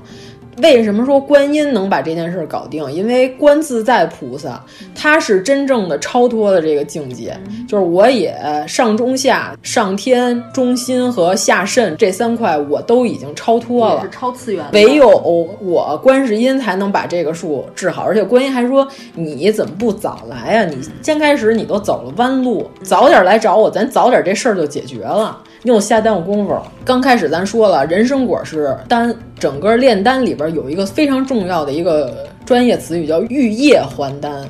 观世音是拿什么东西把这个人参果树救好的？他是用他这玉净瓶里的这个水，啪啪一洒，树就原地满血复活了。就是玉液还丹，就是等于说必须得有这个，必须是观音同志才能把这棵树给救活。就说观音和这集出现的所有人物都是水象星座， 对，然后观音就说：“你看原文里写，把这个水从我这玉净瓶里这甘露是叫它放在树根之下，但看水出为度。”就是这句话已经就说明了，就是玉液还丹，这整个这人参果树又恢复正常了。恢复正常之后，你看咱刚才说了啊，这可不是说只有福禄寿三星，原文是一共打下来了十个果子，嗯对吧？如果你要说说这几个人哈哈一笑，说商量出来吃小孩能延年益寿的办法，那东华帝君跟九宫真人他们俩为什么要出现在这里呢？对吧？如果按咱这炼丹的理论这么一解释，他们俩出现合情合理。镇元大仙这个时候他就是说什么呢？拉着孙悟空，我要和你结拜为兄弟。对吧？他竟然抛弃了唐，就是整篇唐僧存在感非常 稀薄。就唐僧几乎到后来的时候，除了孙悟空在保护唐僧，其实唐僧基 本上镇元大仙连炸都懒得炸呢，就是本章已经唐僧都不出现了，他要拜把兄弟，按说他应该是跟他的师傅拜把兄嗯弟，对吧？我这么高地位，刚才说了，清风明月都比孙悟空岁数大，嗯，我竟然我要和你拜把兄弟，那等于说唐僧长我一辈儿了，金还蝉真子是比我大一对辈，儿本。来我们是地茶之谊， 因为什么呢？天地人，咱不是刚才说了吗？唐僧代表肉体是人，镇元子是地，等于说这阴阳交汇，天地相合，必须得有一天，其实就是孙悟空。整个行了一大周天之后，炼丹这一块又完结了之后，镇元子就只和他拜把兄弟就行了，跟唐僧就没啥关系了。等于说我们俩把兄弟之后，我是地仙之祖，咱们俩就平起平坐了。孙悟空是小天仙，哎这个小天仙儿，你这个小天仙儿真是不像话，小糊涂仙儿呢我，我什么小天仙儿，对吧？你看这么一解释，是不是十分合情合理？嗯之前他们说的这个吃小孩儿这事儿就十分站不住脚了。这个是《西游记》一共三个回目吃过孩子里边儿，这人参果是一个比较明确的表示吃小孩儿的。虽然它是果子，但是它还会动换。果子狸，对，它是果子狸。 然后那咱们说到第二个吃小孩儿的回目， 我刚说我感觉这第一个已经 够撑起一期了。天哪，太可怕了！我们好好说。到鲤鱼精了嗯啊，就是有很多人阴谋论告诉说，这个观世音菩萨嗯因为鲤鱼精知道了吃小孩的秘密，跑到人间自己开始吃小孩。啊观世音菩萨同志这阴谋论结局的时候，不是观世音披头散发的，特别着急的就跑出来了，生怕自己的这点事儿被孙悟空知道了。原文里头不是观世音头发都已经散开了，嗯鞋也没穿不。好意思，这集我没好好看。这个电视剧好像是后来补拍了，补拍有这段儿呃，对对，对有，似乎是有。我记得那个脑袋拍的特别奇怪，还有人说是《水形物语》抄我们，就是有人还截了个图说 《水形物语》的造型是抄了我们《 西游记》里嗯的鲤鱼精。哎呀，真是莫名其妙。但是这原著里边，观世音菩萨是披头散发跑出来，把这鱼捞起来之后，还有人说这个鱼婆观音这形象，就是来自于这个《西游记》里边这段的描写。这个咱们就好好说说了。这段你看，这回目名儿就特别奇 怪，叫“性乱性从因爱欲，神昏心动遇魔头”。哇，对你，你从这个标题上来看，感觉有一些色情。 哎，这句话怎么好像之前几回我们对节目里对说过贴说过啊？对，然后等于说唐僧他们走到了第五十回，嗯啊而且这个书里还特意提示，就是他们到陈家庄之后，老头儿就说您是从哪儿来的？然后他说我从东土大唐来的。老头儿还说有五万四千里路呢，您这样的，您这小鸡子似的一个大白和尚，他说您怎么可能走过来呢？十万八千里，此时五万四千里，等于正好提示哦你、一半儿对《哦西游记》正好走到鲤鱼精这块儿是一半儿一半儿关键重点的一半儿，因为他们这村儿一直都被鲤鱼精骚扰嘛。然后晚上之后一看见孙悟空、猪八戒他们，就说说哇塞，妖怪又来 了。这陈家庄这老爷子还说说你们别害怕，嗯说这个是什么呢？东土大唐取经的罗汉，就是徒弟哦们相貌虽凶。嗯果然是山恶人善，说的什么东土大唐所来的罗汉，等于说唐僧到了这块儿的时候，他的境界已经到了阿罗汉果了。到了第五十回一半儿的时候，唐僧已经离佛，又进了一步，对对，又进了一步了，就是他已经跟之前就不一样了。之前金蝉子是什么身份？金蝉子的佛学院的学生吗？呃也是罗汉吗？对对对，但是他后来到人间就变成肉体凡胎了，啊这不是重新讲他修炼的吗？他到这块儿的时候，老头儿还特意说了一句：“这是东土大唐来的罗汉。”从这第五十回往前，从来没说过嗯啊唐僧是罗汉。对对对，到最后的时候，他是真正成佛了。其实道教的太乙散仙和佛教的罗汉其实就是一样的嗯水平，等于说这就叫个学士学位认证了。除了最牛的这个大学教授级别之外，再低一档，所谓的佛其实不是说有什么法术什么的，这个词儿就是说的有无上极致智慧，人特别明白，人家从来没有犯过智慧上的错误。到了这家之后，这老头儿和他弟弟俩老头儿不是说我们俩这么大岁数有俩孩子不容易，这俩老头儿一个叫陈诚，一个叫陈青。就是澄清，还是说的这个精神境界，就是说我这个闺女叫一秤金，这个咱之前说过，所以我们在这一块儿就不再重说，省得你们又说我们注水。我们去可以听用《西游记》的第一期对，啊，第一期我们说过陈一秤 金和陈官宝到底是为了什么，是啥意思？就是你好好听听这段儿。《西游记》值得反复听，我们可以用赵丽颖注水，但是我们绝对不用这些正经的东西注水。 什么玩意儿？这里头最有意思的一点是什么呢？这个孙悟空说：“那我来变你们家这小男孩儿，嗯让猪八戒变小姑娘，对吧？”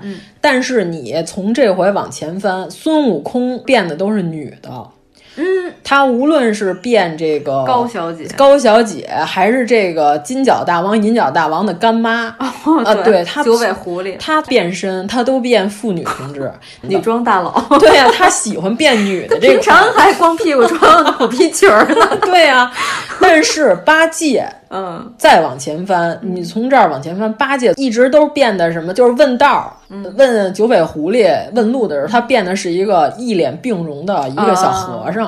对他从来都没变过女的，但是到了这一回幕，突然孙悟空变了个小男孩儿，嗯猪八戒变了个小女孩儿。反转了，对，是吗如果你要是注意了这个细节，你就会觉得它非常有趣。阴阳鱼儿那种，呃，对，然后腻的为什感么觉呢？《今夜大丹诗》里边有这么一句，就是说“木兰回作女，金女转为儿”。你看，金是孙悟空，对吧？木母是猪八戒。他说的是金女转为儿。你看，孙悟空他又是属金，金女突然变成小男孩了。木兰回作女，就是这里边猪八戒他必须得变小姑娘，不是还变挺费劲吗？脑袋是小姑娘，身子还是一个一米八的胖子， 特别恶心。你想象一下这个画面，就是《幽妖气》里边的哪吒呀，对吧？是不是特别恶心？想想就难看，特别想把他揍死。肌肉芭比，对呀、肌肉嗯金刚芭比肌肉芭，对吧？就是身子是一个大胖男的，然后脸是个可爱的小萝莉。就这里边儿，虽然他变得很费劲，但是他必须得变女孩儿。这里边儿也不是瞎安排，不是胡乱安排。我为了搞喜剧效果，就让猪八戒变小姑娘。对，这里边儿你看这么一说啊，突然还有这种细节。等于童男童女，他们俩变完之后，不就是摆在那案子上等着鲤鱼精来吃吗？嗯童男童女就是可以叫单头了。单头是什么？药就是引的是吗？嗯对对对对，就跟卤水点豆腐那卤水似的，只有它点完了，这玩意儿才能凝固成豆腐，没有它就不行。这个东西就叫单头，等于说这童男童女摆在那个案子上，等着鲤鱼精来吃，他们俩就是单头，就是说的金公木母，还是炼丹这块的，一直都没有变过。然后这里边原文有一句话特别逗啊，他说鲤鱼精出现了，鲤鱼精出现之后有一首诗，就是他说这个大概描写鲤鱼精长啥样，最后一句特有意思，他说却似卷帘扶驾将，犹如镇寺大门神。长得跟沙僧差不多，就是这意思吗？啊猪八戒、南天门，他不是原来是看大门的 吗？他下来之后，他原来就是天宫保安队队 长，他就是镇寺大门神。他不是天蓬元帅吗？啊原文里头，猪八戒出场、有两句是：“猪八戒自离天门到下啊方，只身为恨少糟糠”，对吧？然后等于说他就是镇寺大门神，沙僧就是却似卷帘将。他这意思就是说，哎，这个金鱼竟然又像沙僧又像猪八戒，好奇怪这句话，对吧？嗯你看不仔细看，你肯定就糊噜过去了。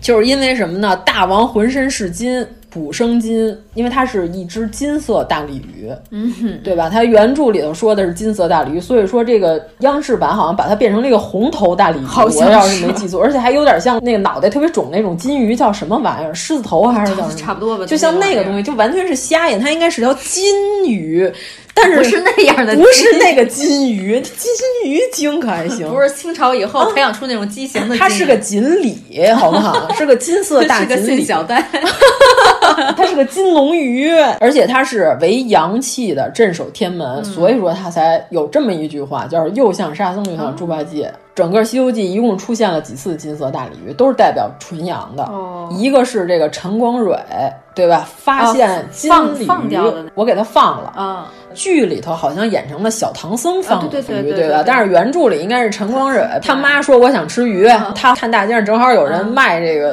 嗯鱼，结果他买回去一看是个大金大金色的鲤鱼，他把那条鱼给放了，后来才说这个是龙变的。还有一次就是这里头的金色大鲤鱼，这里边全都是说的它是极阳之术才会是代表金鱼的嘛。这会儿被猪八戒跟孙悟空打跑了，嗯打跑了之后，他把通天河接兵了。嗯接完兵之后，唐僧他们不是驾着马从通天河走，走完之后，结果掉下去就了嗯一下就掉下去了。这一块儿就是他使的这招儿也是有说法的，《武真篇》里边说。龙之玄气曰黄牙，虎之玄气曰白雪。你看原著里边，这会儿开始下雪了。嗯对孙悟空还说怎么大夏天下雪呀、啊结果这个老头儿还说：“哎，这属于正常自然天气现象。”胡说我八们道 我们这老头儿还安慰他，说我们这儿海拔高， 我们这对，儿老头可儿能说我们这山里头这天气不定，没准儿这会儿就能下雪。看通天河结的冰还巨厚，一棒子打下去之后只能有一个白印儿，嗯对吧？居然没事儿。结果他们就要走的时候，通天河就裂口了，直接把唐僧给掉下去了。这个咱们就是不再赘述了啊，整个其实还是在讲炼丹，而且这个孙悟空后来不是救了唐僧嗯吗？救完唐僧之后，这会儿还真说了一句，原文说的是什么呀？土乃五行之母，水乃五行之源，无土不生，无水不长。老孙来了，他直接说老孙来了就行，他居然前面背了一段道教炼丹的这个口诀，这个简直就是。原文作者终于忍不嗯住了。如果你们这帮蠢货还没有看出来我在写炼丹的话，我给你抄一段儿九年义务制教育炼丹报报大菜名儿啊，我给你写一段公啊式。这回你们总能看得出来吧？我《西游记》是在写这个东西啊，但是这段估计有很多人也就忽略呃，囫囵个儿都看过去了。呃，他们打了半天，这鲤鱼还是搞不定。孙悟空就说：“那我还得去求南海观世音菩萨。”孙悟空到了那儿之后，看见二十四路诸天与首山大神木叉行者、善财童子、捧珠龙女一齐上前，等于说观世音早就知道他来了，直接就朕都不好给一帮人安排在那儿等着孙悟空了。等于说孙悟空一到说：“哇塞，这这怎么站了这么多人等着我呢？”行者就说：“我有事儿要见菩萨。”众神说：“菩萨今早出动，不许人随，自入竹林里观玩。”他就说：“知大圣今日必来，吩咐我等在此候接大圣。”就是说，菩萨早都知道你要来了，让我们在这儿等着你。菩萨去这个竹林里头玩耍去了，您就是先在这儿等一会儿。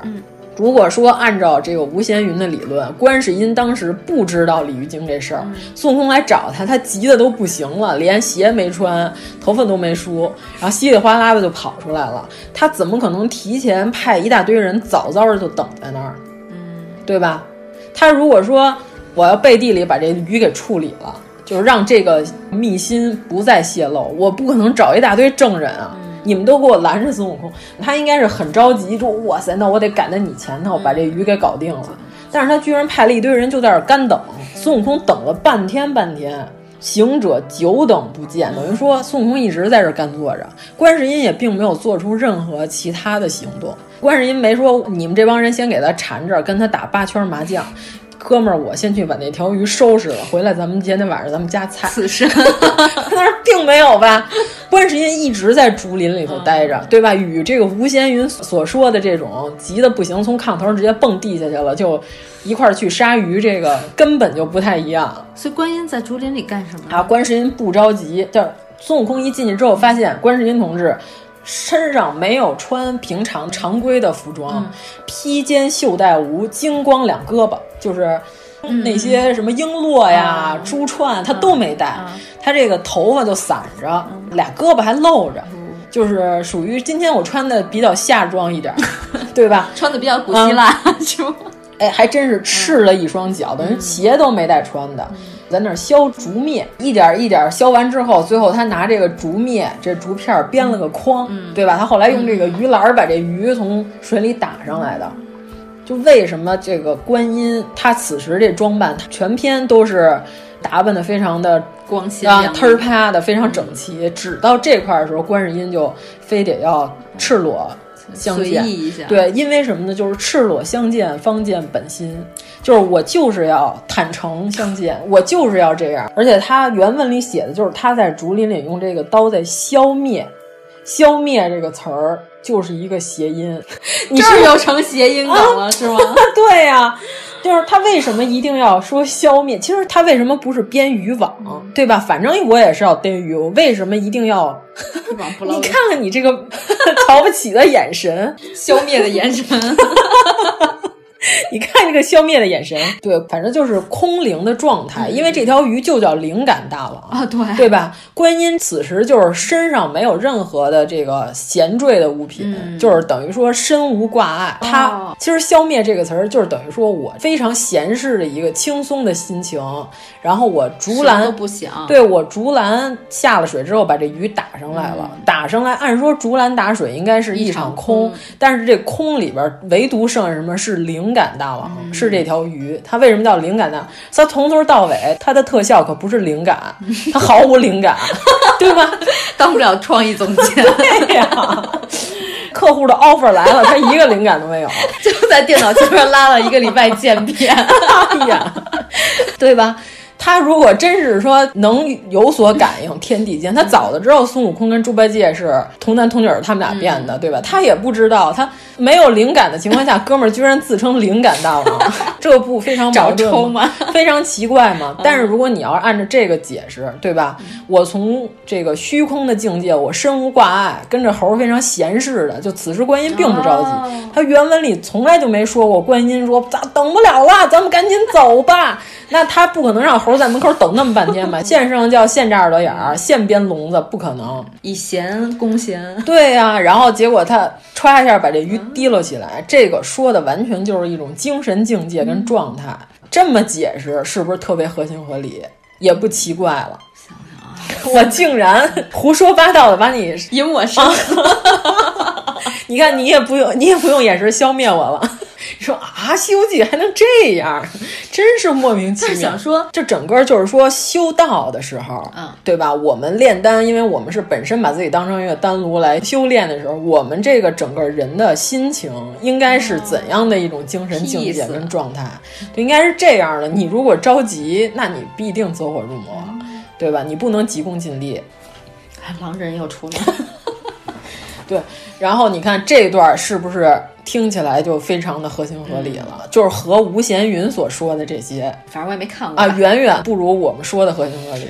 就是你看他这个理论，貌似站得住脚，其实是建立在没有看过原著的基础上。你也不能说他没看过原著，但他有可能有断章取义的成他分。他是什么啊呢？他先把自己的论据给立住。人都爱看阴谋论，跟刘心武写《红楼梦》一样的，对吧？我先把这阴谋论立住了，我就从这原文里头找所谓的佐证与与我这阴谋论相符合的东西。如果不相符呢，我不告诉你们，反正你们也没看过《西游记》，对吧？然后这个是《西游记》里头三趴吃小孩儿的第二趴，就是我们虽然说的有些粗糙，因为现在开始抽 水过多，回头好好删减一下。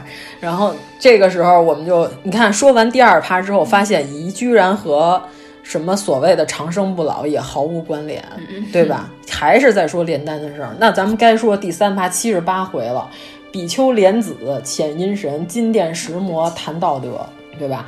等于说他们到了比丘国之后，不是看大街上有好多鹅笼扣着好多小孩儿，对吧？在大路边都扔着，然后后来就跟唐僧说，是我们这国王要拿小孩儿的小孩儿心来长生不老，做长生不老药。他说的是我们原来叫比丘国，他说师傅此处原是比丘国，今改叫小子城，就是哦小子小儿国也叫小子城，小子，嗯，这个到底读重音还是轻音呢？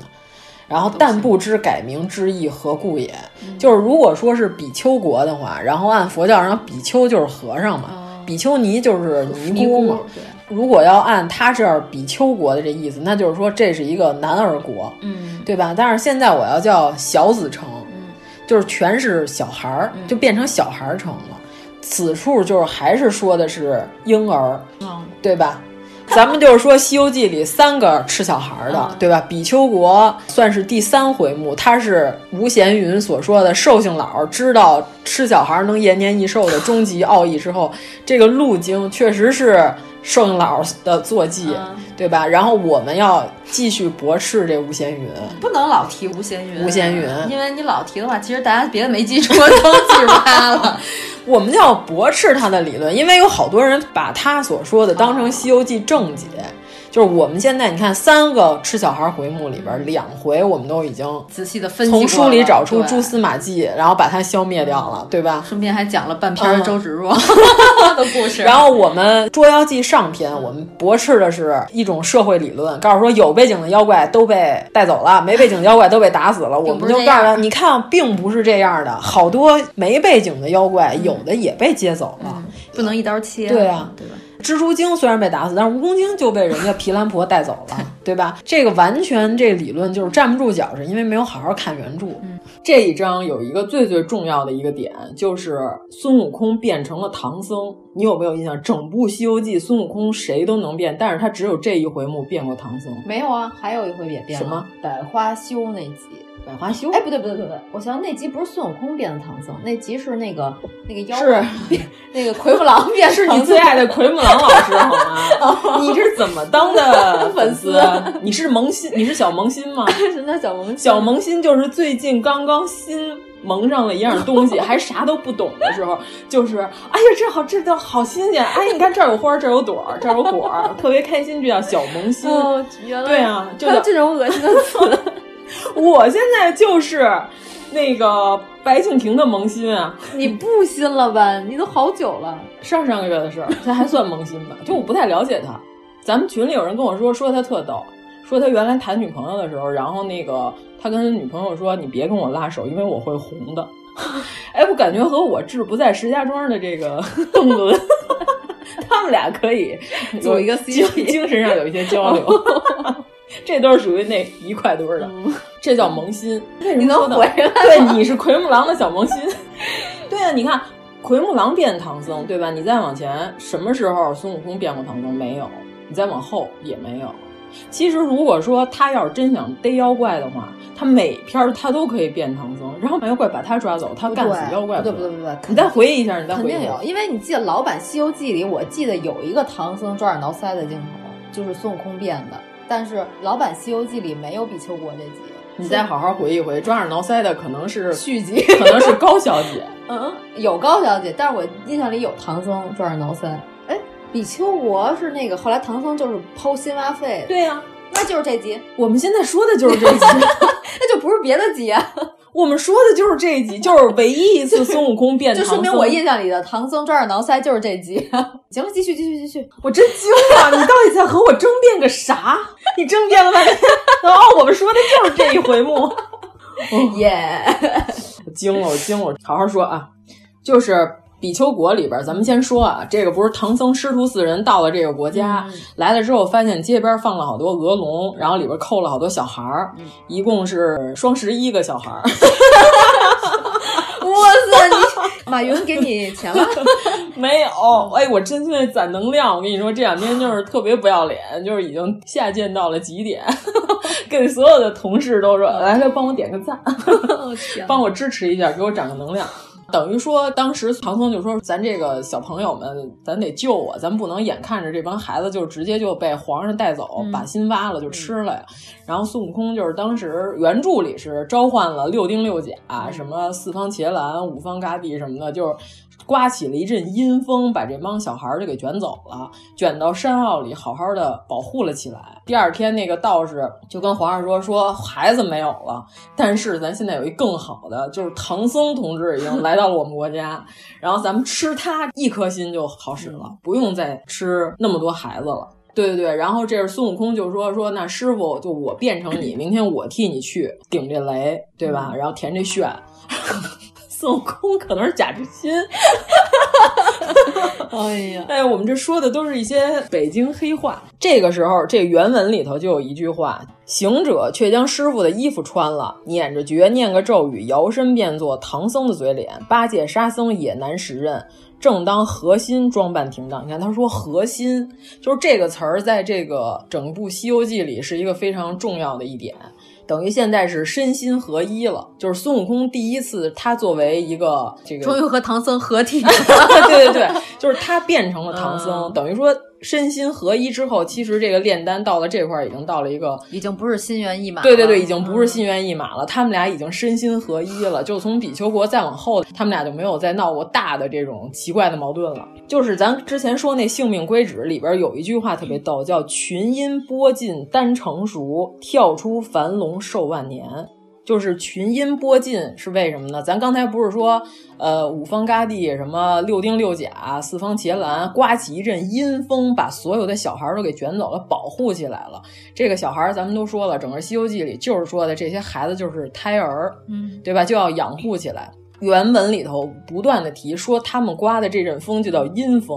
按说阴风可能不是什么好词儿哈，咱在别的白话文里都是什么刮起一阵阴风，这叫出大事儿。但是这里边儿所有这些漫天神佛保护唐僧这帮人，然后保护这帮小朋友，居然刮的是阴风，对吧？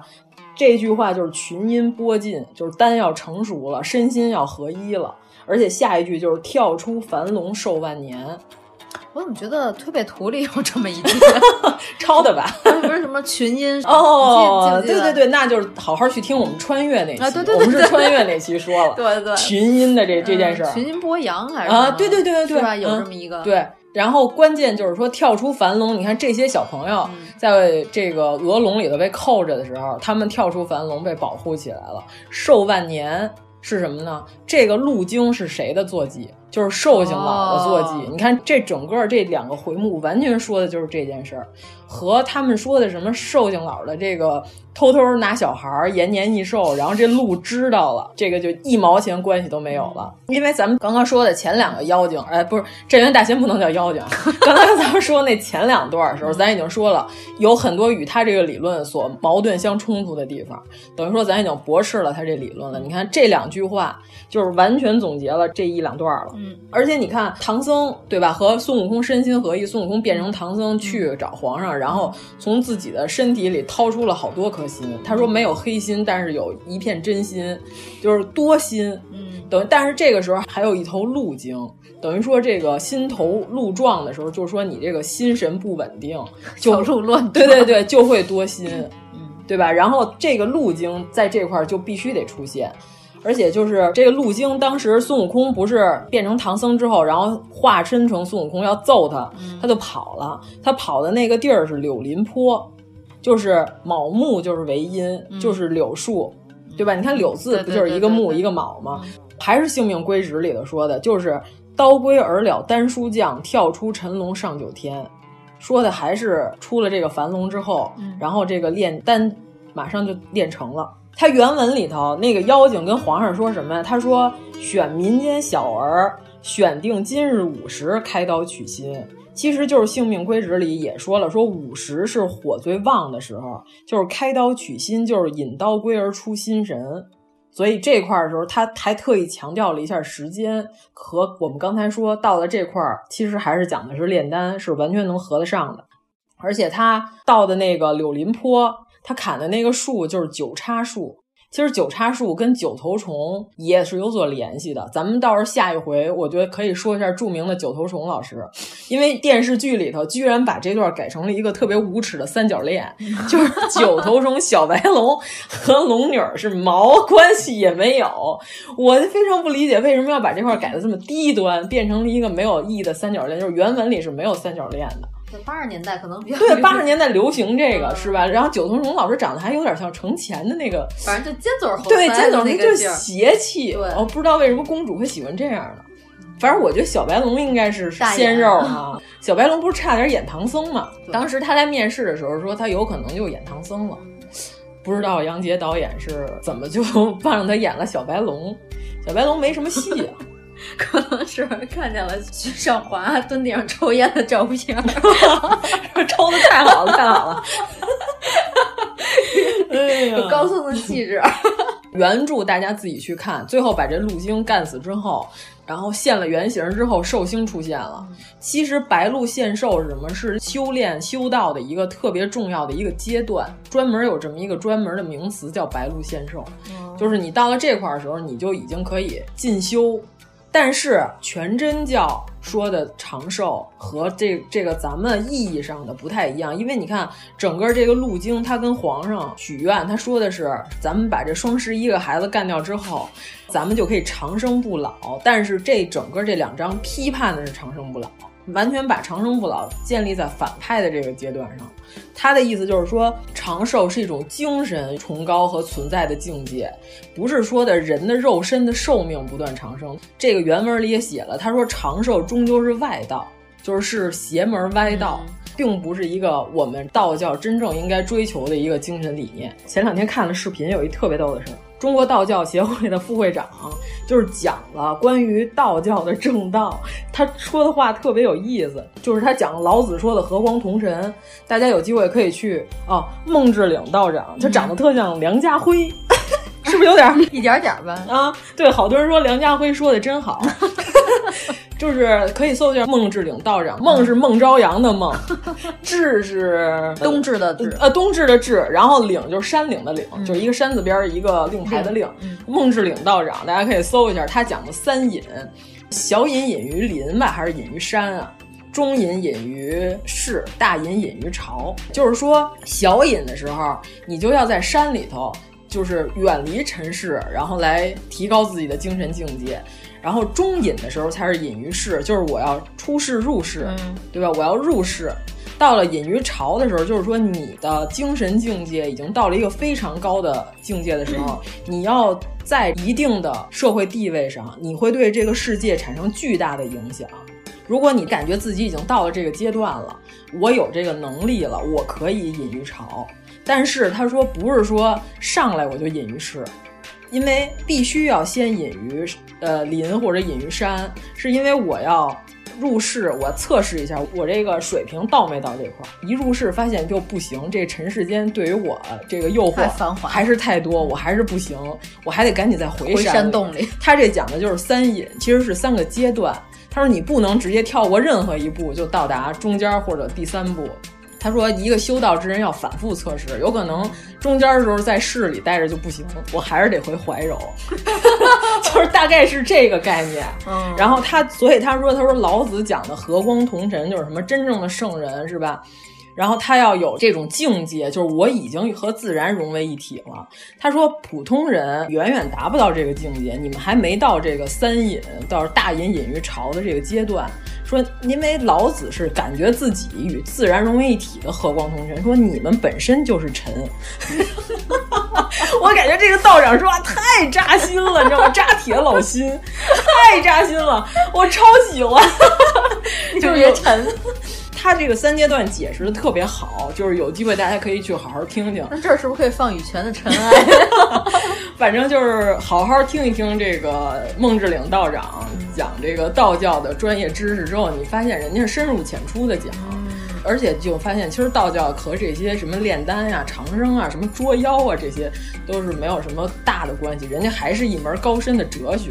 也就是你现在的微博上还关注着一些 道长、法师，嗯我这也是。挑着 关注，你知道哦吗？我一看，哎，这个长得像梁家辉，可以关注。 要是长得就那种，要长得像任波切就算了。啊对，啊白马、 白马铁林这种就面目可憎的，我是绝对不会关注的。嗯，对。然后这个咱们关于吃小孩这三段，咱就算是呃一个圆满的结束，是吧？ 其实告诉大家，我们这最后这段是我们补录的，因为那天实在没说完，哎嗯、又补了一，真是见缝插针吧。反正我们先双十一先把这个器材先更新了，赶紧把胡老师请来。嗯、咱们群里头有一些小伙伴已经开始呼唤他了。呃，呼唤胡老师的有，就是啊我不是前两天转了一个胡老师讲堂卡的一个讲座嘛，啊、对对对咱们群里还真有小伙伴去报名去了，是吧？应该是去听了。哦、就胡老师说的比较真，胡老师讲的是历史，对对对对，就不像那些大忽悠，就上来就引人入胜，上来就说你买了我的堂卡，嗯、你挂回家，你们家就是保佑你们家那个邪魔外道不会侵入，这都是屁话，你知道吗？说八道。就胡老师是从艺术跟历史的角度上来告诉大家如何欣。欣赏，你可以把它当一个纯粹的艺术品，品对对，讲一讲艺术品和背面之间的区别。吴老师是读书人， 和我们这些这个吴文道， 哎，你还别说，胡老师这个外形还真有点，有点， 真有点像梁 文道啊，是吧？也是有一些头发。哎，胡老师啊。有点像谁啊？嗯、罗大佑，对，是吧？没这没毛病，对吧？但是摘了眼镜呢，又有点像许巍。我真没见过胡老师摘眼镜什么啊？对，就是摘眼镜有点像许巍，嗯、是不是？你仔细一琢磨，是不是有有这块的？我下次录音的时候，我要好好观察一下胡老师。对，反正胡老 师长相这么多人，啊、无相法 王。李若彤是吧？练 了小无相功。 哎呀，这是李若彤。哎，咱们要不然请胡老师来说金庸吧。哎呀，金金庸还是我们自己来哦说吧。真的吗对，因为你看我们这个说了两期金庸，嗯结果这个扎查良先生镛老先生，嗯人家是这个寿终正寝，嗯对吧？对人家高寿九十多岁了，这个就不好说这件事儿，喜丧对吧？ 什么是李敖大喜丧师有没有逃脱的魔掌？ 李敖大师不喜欢金庸 大师，然后但是李敖大师说：“我死了你就拿我没辙了吧？”结果金庸老师追过去 了，是吧？是不是这个意思？是的， 呃，下一期我们肯定要聊金庸了，因为这个是我们一直都想说的。嗯，就我们前两期已经暴露了一些我们是金庸老师粉丝的这个特质， 确实是特质。铁钉啊， 舔剑，就是我们这看金嗯庸都是非常的不太正经。然后关键是什么呢？我们认为我们不应该是有沉痛的心情，因为金庸 大师给我们金庸带来了大家很多金庸乐大家趣。嗯给我们带来了非常多的乐趣，就是他的书里边好玩的东西和梗就是非常多。嗯而且我们这两天还我和另外一个小伙伴讨论，我们说仔细一分析，早期的啊，早期的写的可能不太嗯好，书 剑仇录什么的，其实这人有点拧巴。但是越往后，这个人人性写的特别好，就是你你先开始乍一看，你说这人怎么这样啊？小人物啊，但是你一仔细一琢磨，太合情合理嗯了，这才是人啊，对吧？就是有很多人错误，就是他比较粗浅的看金庸，他会说：“哎，怎么这样啊？小师妹怎么是个绿茶婊啊？”先开始跟大师兄好，后来又抛弃他，跟林平之好了。这不对，不对，绝对不是小师妹，不是这样的人。就咱们到时候就好好讲讲。我特喜欢《笑傲江湖》，我看了六遍。哇， 就为了找有几处铁钉子，不是，主要是因为我当年玩儿有一个华山论剑的一个金庸答题，我就死在整个《笑傲江湖》到底有几个人自宫这道题上了。我就重新又看了一遍《笑傲江湖》，我要确定到底有几个人自宫。所以呢，你今天就先留个扣子是吗？呃，对，到时候咱们下一期就详解。嗯，我们就是怀念金大师，但是我们也要欢声笑语的怀念，对吧？对，西游我们还是要继续录的，大家不要以为我们说完妖怪就没什么可说的了。西游里还有冷门妖怪呢，谁呀、我前几期说过呀，小犀 牛小犀牛的故事咱还没好好说呢。而且整部《西游记》里不是只有孙悟空一个人闹天宫啊，还有谁呀、哦，你看，竟然还有别人也闹过天宫，你看你不知道了。 我说说你听 听，再想 到五百年前。嗯，这个西游我们是我们的 拳头产品嘛， 我们要继续延续下去。然后金庸老师我们也得好好说。那我们还开旅游专辑吗？开呀、等你从就是下一期我们要是中间可能隔点时间稍微长一点，是因为阎摩罗老师要去你还有预告啊？法国玩耍，也许回来就有一些见闻，我们就得说一期欧洲嗯呢。我只去了东欧，东欧严格意义上我感觉都不能叫欧洲，就除了房子是风欧式欧式风格，但是其实东欧的人就是巴尔干半岛的这帮人啊，我觉得跟欧洲人不太一样，嗯，有点愣。今天等于说我们驳斥了关于。呃，蟠桃是玉帝控制神仙、观音啊、寿星啊，用小孩儿来延年益寿，这个歪理邪说被我们破除了。对，然后下一回我们捉妖就好好再把剩下的点妖怪都说完。了，嗯，呃，本期成功，其实是因为我困了。 咱们刚才要少遛会儿狼人就好。就是后边后续还请大家敬请期待 这刚中，别着急啊！对，捉妖中，对，该还有捉妖下，没准还有捉妖中二。 我的天哪！行，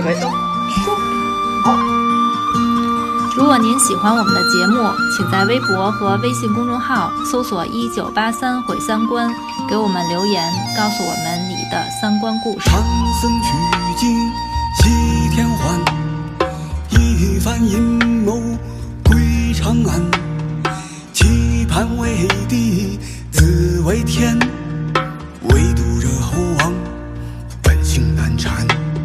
山高自有客行路，水深自有渡人船。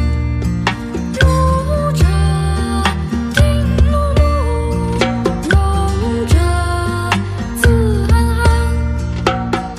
八戒、沙僧做神仙，悟空被如来的小鞋穿。五行山下五百年，水深自由渡他的船。山高自有客行路，水深自有渡人船。儒者并路，勇者自安。